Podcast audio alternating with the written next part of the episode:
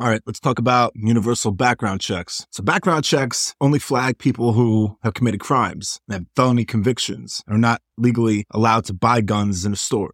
Background checks so I'm going to stop those people. So let me ask you a question. How do you think gang members who have multiple felony convictions get guns, commit more crimes for their gang lifestyle? I'll tell you where they're not getting guns. They're not getting guns from your local gun dealer. They buy guns that are stolen, that the FBI and the CIA probably put into these communities to be sold on the street like they did with Fast and Furious, sending guns to the cartels. Everything that we've seen with the corrupt things that FBI and the CIA have been doing over the years is that really outside of the realm of possibility that our own government is selling guns to gang members like they sell guns to the cartels? So all these executive orders and universal background checks are only meant to disarm one group of people, and that's people who obey the law. Because criminals do not obey the law. But that is the purpose, is to hurt the law-abiding citizen. They want to make it so that law-abiding citizens and the average American cannot own a gun. So the only people who have guns are criminals, gang members, and cartels who are getting their guns from the United States government so they can commit crimes against law abiding citizens. So when the everyday person is constantly getting attacked and robbed and they cannot defend themselves, who do they rely on? They rely on the government to come in and be their savior. And that's pretty much how we're going to turn into a communist nation. Some people have a problem with me saying the United States is not a democracy. Our elected officials in office like to use the term democracy to describe our former government established established by the Constitution. However, the word democracy does not appear anywhere in our founding documents, not in the Constitution and not in the Declaration of Independence. The reason for that, because our founding fathers understood that a democracy does not achieve the purpose of a constitutional government in a democracy of the majority rule, that the majority would oppress the minority. And they knew that to give the minority a bigger voice, it would be better for elected officials to represent the people, make decisions on their behalf, and that this government would be broken down into three branches, separate but equal. We find ourselves in a situation here where our elected officials sit in their office and they think that they're rulers. They think that they're kings. And their whole purpose now is to overturn the Constitution. The Constitution is only as good as those who enforce it. If we have elected officials and we have judges that do not abide by the Constitution, then it's just worthless. That's how we end up with gun laws when the Second Amendment specifically says that the right to bear arms shall not be infringed. That's why we have tech companies censoring people against the First Amendment on behalf of government. So we find ourselves now where the United States is not a democracy or a constitutional republic. We are now an elected monarchy. If you don't believe me on that,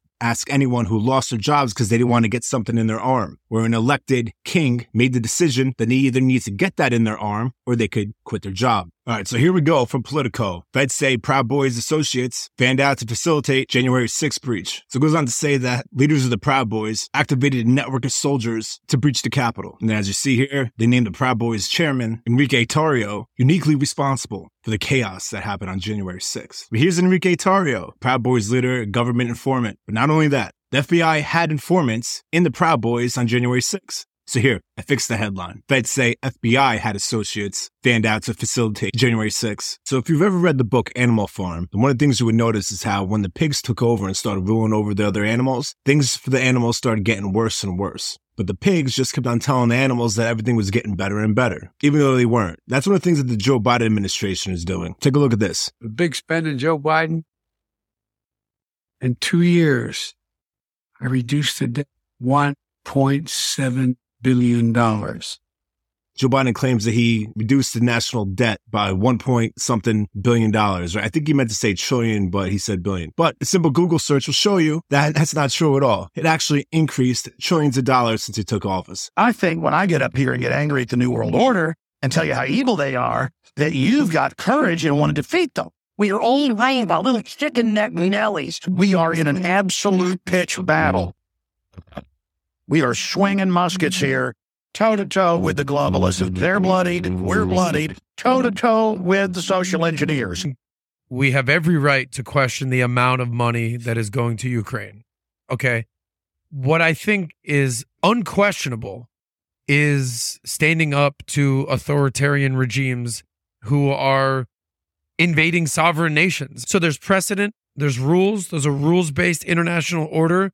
Like we've said before, you can't just go invade a country. What precedent does that does that establish? So really, since when? Since when the United States not before invading other countries? Did we just forget about Afghanistan? We just forget about Iraq? Actually, as a matter of fact, I don't think there was any other country on the face of this planet that has invaded more countries since the end of World War II. Oh, let me guess. Our invasions are righteous, right? Why? Because it was Iraq. Why? Because it's Afghanistan. Oh, because it was Syria. So listen, before everybody in the West, especially the United States, want to start pointing fingers and talking about how Russia's this, Russia's that, Putin's this, Putin's that, the United States is just as bad as Russia and just as bad as Putin. Remember, the United States is not a democracy or a constitutional republic. It is now an elected monarchy.